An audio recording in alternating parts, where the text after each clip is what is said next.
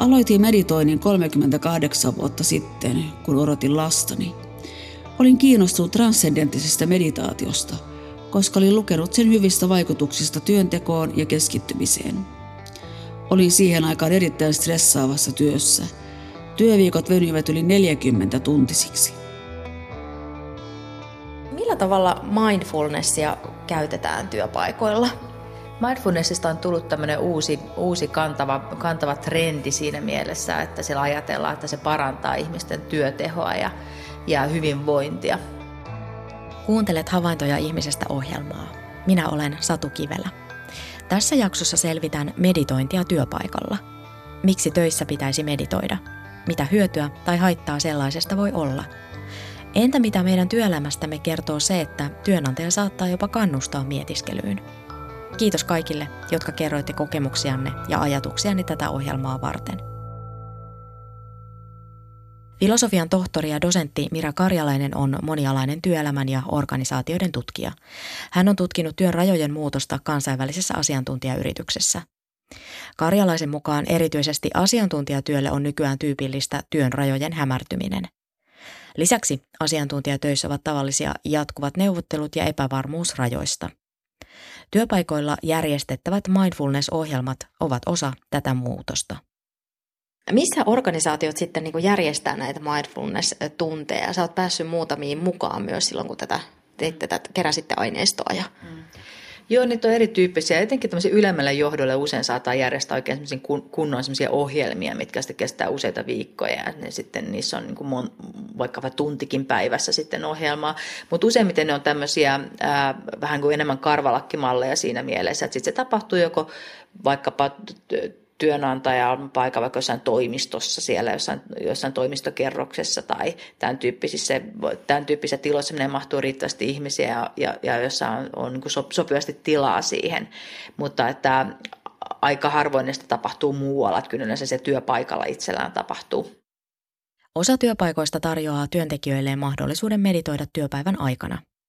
Pyysin suomalaisilta kokemuksia ja ajatuksia meditoinnista töissä – Nimimerkki Saara korostaa viestissään ihmisten yksilöllisyyttä tässäkin asiassa. Esimerkiksi hänen tyttärensä kokee meditoidin hyödyllisenä ja hyvänä. Toisaalta joillekin meditointi voi olla jopa haitallista, arvelee Saara. Hän ei pidä ajatuksesta, että meditointia tuputettaisiin töissä kaikille. Tutkija Karjalaisen mukaan meditointiohjelmat ovat erityisesti organisaatioiden henkilöstöhallinnon ja johdon välineitä. Meditoinnin uskotaan auttavan läsnäolossa, keskittymisessä, tarkkaavaisuudessa ja sitä kautta lisäävän työntekijöiden tuottavuutta ja työssä jaksamista. Mitä hyötyä tai haittaa mindfulnessista voi olla työpaikoilla? No mindfulness itsessänsä on ihan, ihan mainio väline siinä mielessä, että se tosiaankin auttaa ihmisiä keskittymään ja tunnistamaan omia tunteitansa ja, ja tekemään tosiaan sitä hyväksyntätyötä myös, mutta että toinen puoli siinä on sitten se, että että sitä voidaan käyttää tämmöisiin rakenteellisiin ja organisatorisiin ongelmiin ikään kuin päälle liimattuna. Ja sitten mä myöskin olen huomannut omassa tutkimuksessa sen, että saattaa muodostua uudeksi työnteon muodoksi, että ihminen tavallaan pitäisi sitten ikään kuin olla myöskin jollain tapaa henkinen tai ikään kuin löytää tämä hyväksyntä itsestänsä ja sitten se saattaa aiheuttaa jopa stressiä mindfulnessia harjoittaville ihmisille. Ja hieman ristiriitainen, ristiriitainen kuvio kyllä. Kyllä joo, siis tutkimuksissa huomasin tämmöisen, että jotkut saattavat stressata siitä, että he eivät ole ikään kuin tarpeeksi läsnä tai että, että minkä takia näyttää siltä, että kaikki muut osaa olla tosi mindfulness ja mä en osaa ja apua. Moni hakee meditoinnista apua ja helpotusta keskittymiskyvyn parantamiseen. Esimerkiksi Sari kirjoittaa viestissään, että kumpa voisikin meditoida työpaikalla. Sarin mukaan hänen työpaikkansa on erittäin vanhanaikainen. Sirpa taas on liki 40 vuotta tehnyt oma-aloitteisesti meditointiharjoituksia, joita tekee joskus myös työpaikalla. Meditoin kaksi kertaa päivässä ja saan meditaatiosta energiaa, jota työ nuorten parissa vaatii. Olen rauhallinen ja stressitasoni on mielestäni alhainen. Oletan, että se johtuu nimenomaan meditaatiosta. Teen meditaation aamu- ja iltapäivällä työn lomassa tauoilla omassa työhuoneessani. Meditaatio vie aikaa noin 10 minuuttia, siis yhteensä 20 minuuttia päivässä. Miksi organisaatiot ovat just kiinnostuneita tekee, tarjoamaan työntekijöille tällaisia mindfulness-harjoituksia? Onko siinä muuta kuin tämä, että se tuottaa sitten hyvinvointia ja kenties parantaa keskittymiskykyä? No siinä ajatellaan, että se olisi ratkaisu esimerkiksi tähän monitohelointiin eli multitaskaukseen, että ihmiset pystyy keskittymään paremmin juuri siihen työhön, mitä he tekevät. Ja sitten kriitikot väittävät, että siinä on myöskin taustalla ajatusta siitä, että sillä mindfulnessin kuuluu tavallaan tämmöinen, sehän on suomeksi käännettyä tämmöinen tietoinen hyväksyvä läsnäolo, niin tämä hyväksyminen tarkoittaisi myöskin sitä, että sitten hyväksytään ne työolosuhteet sellaisina kuin ne on. Missä organisaatiot sitten niin järjestää näitä mindfulness-tunteja? Sä oot päässyt muutamiin mukaan myös silloin, kun tätä teitte, tätä, keräsitte aineistoa. Ja... Mm. Joo, niitä on erityyppisiä. Etenkin tämmöisiä ylemmällä johdolla usein saattaa järjestää oikein kunnon semmoisia ohjelmia, mitkä sitten kestää useita viikkoja. Ja ne sitten niissä on niin kuin mon, vaikka tuntikin päivässä sitten ohjelmaa. Mutta useimmiten ne on tämmöisiä ää, vähän kuin enemmän karvalakkimalleja siinä mielessä, että sitten se tapahtuu joko vaikkapa työnantaja on paikka vaikka jossain toimistossa siellä, jossain, jossain toimistokerroksessa tai tämän tyyppisissä, tämän tyyppisissä tiloissa minne mahtuu riittävästi ihmisiä ja, ja, ja jossa on, on niin sopivasti tilaa siihen. Mutta että aika harvoin näistä tapahtuu muualla, että kyllä se työpaikalla itsellään tapahtuu. Meditointi voi lisätä työntekijöiden keskittymiskykyä ja hyvinvointia, jos sitä käytetään oikealla tavalla. Mira Karjalainen korostaa, että meditointi ei sinänsä ole ongelma – eikä liioin ratkaisu kaikkeen. Jos työtä esimerkiksi on liikaa, jos työtä johdetaan huonosti tai jos työ jatkuvasti keskeytyy, meditointi ei auta, vaan ongelmat täytyy ratkaista muilla tavoin. Tässä pitkälti näyttäytyy siltä, että tällaisiin rakenteellisiin ongelmiin, joihin pitäisi tietenkin saada silloin rakenteellisia ratkaisuja, niin vastauksena oli se, että, että hengitä syvempään. Ja tässä on yksi tällainen vaara, mikä mindfulnessiin liittyy, on se, että, että mä, mäkin tein tutkimusta sellaisessa organisaatiossa, jossa niin aika, aika vahvat ylityöpaineet, niin ajatus siitä, että näitä ylityöpaineita ei pyritä purkamaan, vaan tarjotaan työntekijöille ratkaisuksi mindfulnessia. Sitten jos he kokevat, että he eivät, kun tämä mindfulness ei auta heitä siinä, niin sitten se on tavallaan sitten yksilön vastuu. Mehän tarjottiin sulle jo nämä välineet, että voi voi, että hengitä nyt vielä vähän syvempään. Paiskitko sinä palkatonta ylityötä? Monilla aloilla on ylityöpainetta. Varsinainen ylityö on vapaaehtoista ja lähtee yleensä työnantajan tarpeesta. Niin sanottua harmaata ylityötä eli usein näkymättömiin jäävää ja samalla palkatonta ylityötä tehdään erityisesti teknisillä aloilla ja rahoitusalalla. Kerrotaan Yle Uutisten artikkelissa. Ylitöitä saatetaan tehdä jopa yhden työpäivän verran viikossa. Yksi Mira Karjalaisen tutkimukseen osallistuneista työntekijöistä on kokenut loppuun palamisen jo kaksi kertaa. Kutsutaan tätä henkilöä nyt vaikkapa Veeraksi.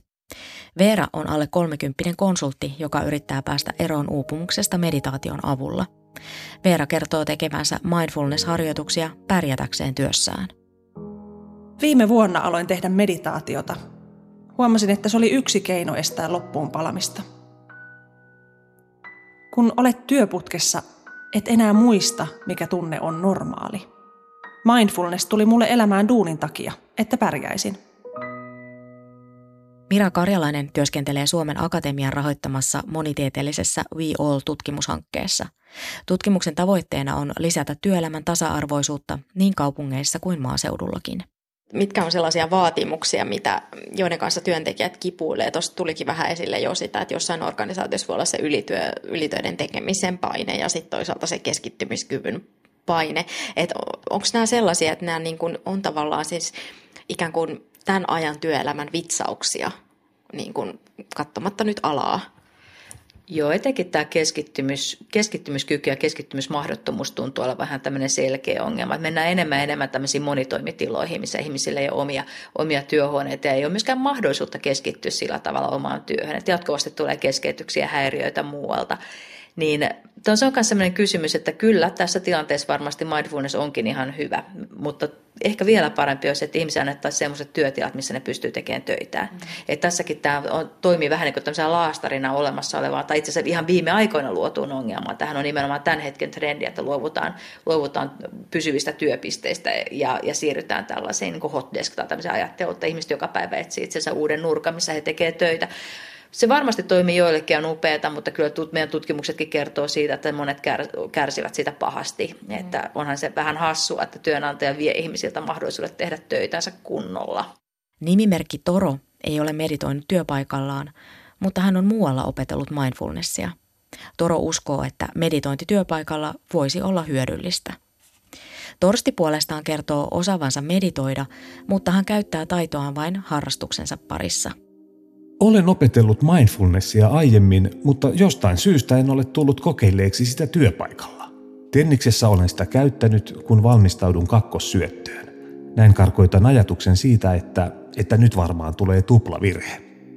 Ykkössyötön pieleen menemisen jälkeen otan toisen pallon ja yleensä ajatus on, että voi vitsit, jos nyt tulee tuplavirhe. Mindfulnessia kun on käyttänyt, olen keskittynyt vain hengittämiseen ja syöttänyt sen kakkosen. On se auttanut, jos sen on tehnyt. Ei se yhtään haasteellista ole, jotenkin jännittävää, koska ajattelemalla, että voi voi, jos nyt tulee tupla, kertoo itselleen, että ei luota itseensä. Sen sijaan, jos vain hengittelee, sitä vain hengittelee. Alkuperäisessä mindfulnessissa on mukana myös myötätunto. Työpaikoilla harjoitettavasta mindfulnessista on riisuttu myötätunto pois.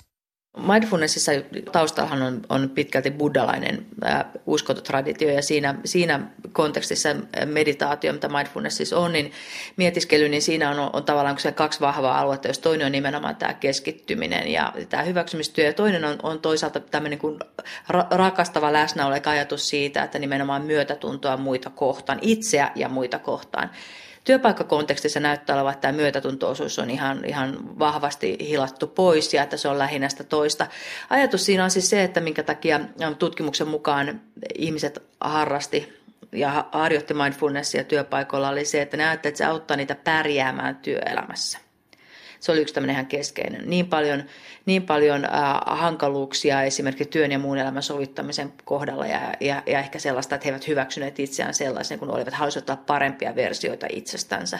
Tämä oli yksi tämmöinen keskeinen teema. Ja toinen oli sitten ihan tämmöinen pikemminkin vähän niin kuin teknisempi kysymys siitä, että jos mä keskityn paremmin, niin sitten mä monitohelo eli multitaskaa, vaan sitten mä, sitten mä jaksan, jaksan tehdä tätä itse työtä. Tässä on kaksi eri, eri tasosta kysymystä. Ihan tämä, että miten mä hoidan mun hommat töissä ja toinen on se, että miten mä ylipäätään pärjään mun työelämässä. Mindfulnessin suosioon ja työelämän murrokseen vaikuttavat myös uusliberaalit ja uusindividualistiset suuntaukset. Ne korostavat yksilön vastuuta omasta hyvinvoinnistaan sekä tarpeesta jatkuvasti uudistaa itseään. Ihminen on kuitenkin aina jollakin tavalla osa yhteisöä.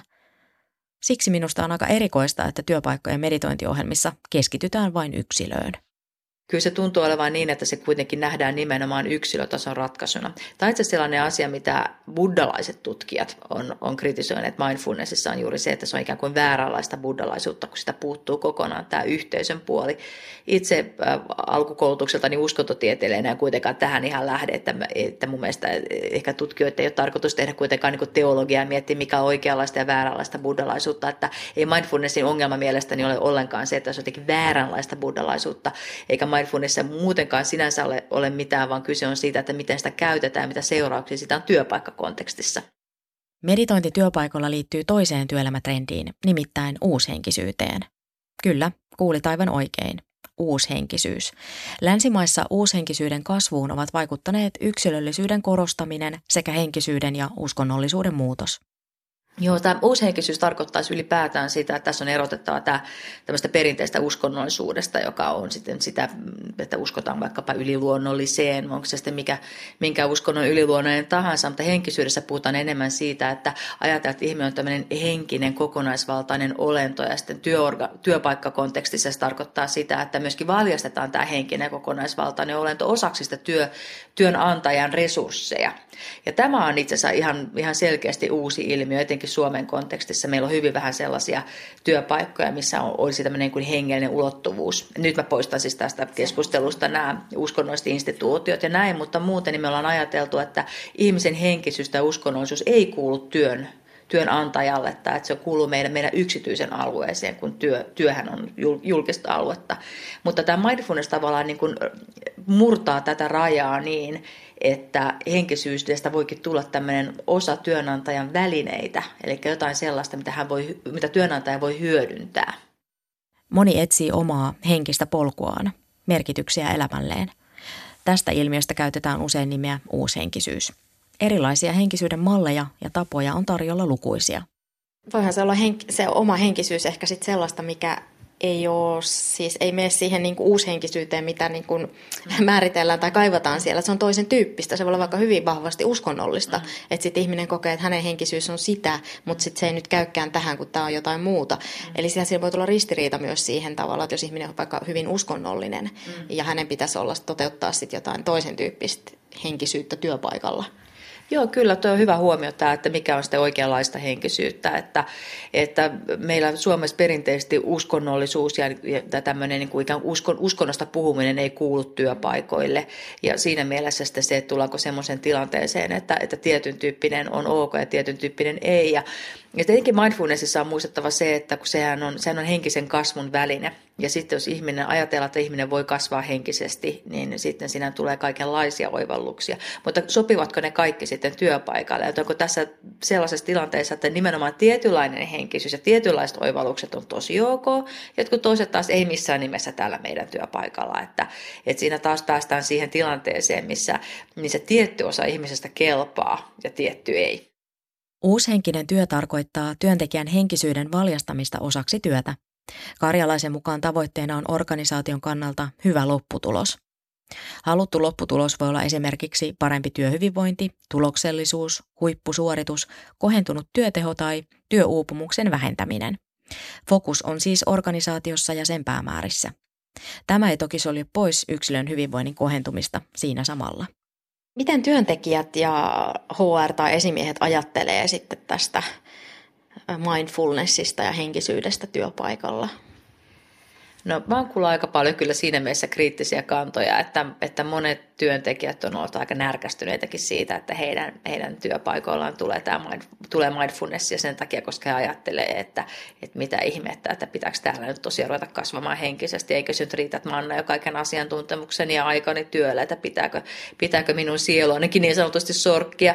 Jotkut toki on ihan kauhean innoissaan siitä ja ajattelee, että, tämä, että tämä henkistymistrendi on, on hieno homma, että siinä nähdään, että ihminen on kokonaisvaltainen olento ja sitten he pääse, pääsevät toteuttamaan sitä myöskin työpaikoilla. Karjalaisen mukaan itsensä etsimisestä on tullut eräänlainen massailmiö. Monet ihmiset kaipaavat elämälleen merkityksiä, henkilökohtaista kasvua tai sisäistä rauhaa. Joskus tällaiseen kannustetaan töissäkin. Joo, eli henkisyyttä monella tapaa herätellään tässä mindfulnessissa. Siellä puhutaan tutkimusaineistossa, niin siellä puhuttiin, nostettiin esille Buddhaa ja Dalai Lamaa ja buddhalaisia munkkeja. Se hyvin vahvasti nostettiin esille tämmöisiä erilaisia uskontoon ja henkisyyteen liitty, liittyviä kysymyksiä. Toisaalta sitten taas sitä pyrittiin myöskin torjumaan siinä mielessä, että, että käytettiin tämmöistä niin tieteellistä retoriikkaa ja sitten toisaalta hengellistä uskonnollista retoriikkaa. Ja eräs tämmöinen esimerkki siitä torjunnasta on se, että mä olin kuuntelemassa yhtä tällaista, tällaista isoa seminaaria, missä puhuttiin juuri siitä, että eräs tämmöinen HR-johtaja kertoi, kuinka heidän organisaatiossa aivan upeata mindfulness, tosi hieno, hieno, hieno. Ja sitten eräs henkilö äh, kysyi yleisöstä, että no mitä sitten, että kun tässähän on tämä henkinen kasvukysymys, niin entä sitten jos ihmiset tuleekin vaikka huono olo, tai että mitä sitten, jos tässä niin kuin, että tässähän voi ava, aueta myöskin jotain lukkoja. Tai, aivan, aivan. Ja sitten se hoidojohtaja suorastaan häkeltyi ja vähän säikähti kysymystä. Hän ei ole selvästikään ajatellut asiaa. Ja sitten hän sanoi, että niin no, sitten me varmaan ohjataan työterveyshuoltoja. Ei me mennä niin syvälle.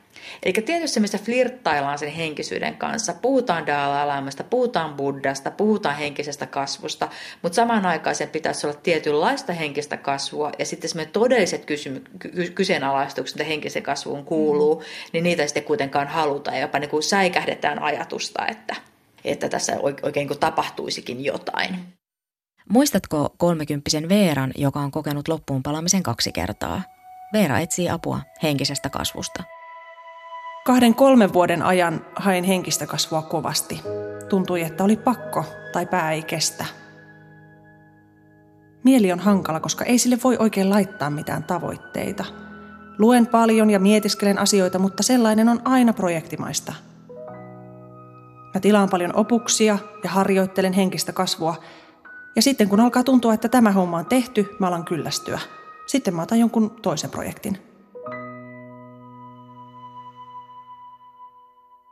Mitä riskejä sitten tähän liittyy, tähän uushenkisyyteen niin kuin välineenä työpaikoilla?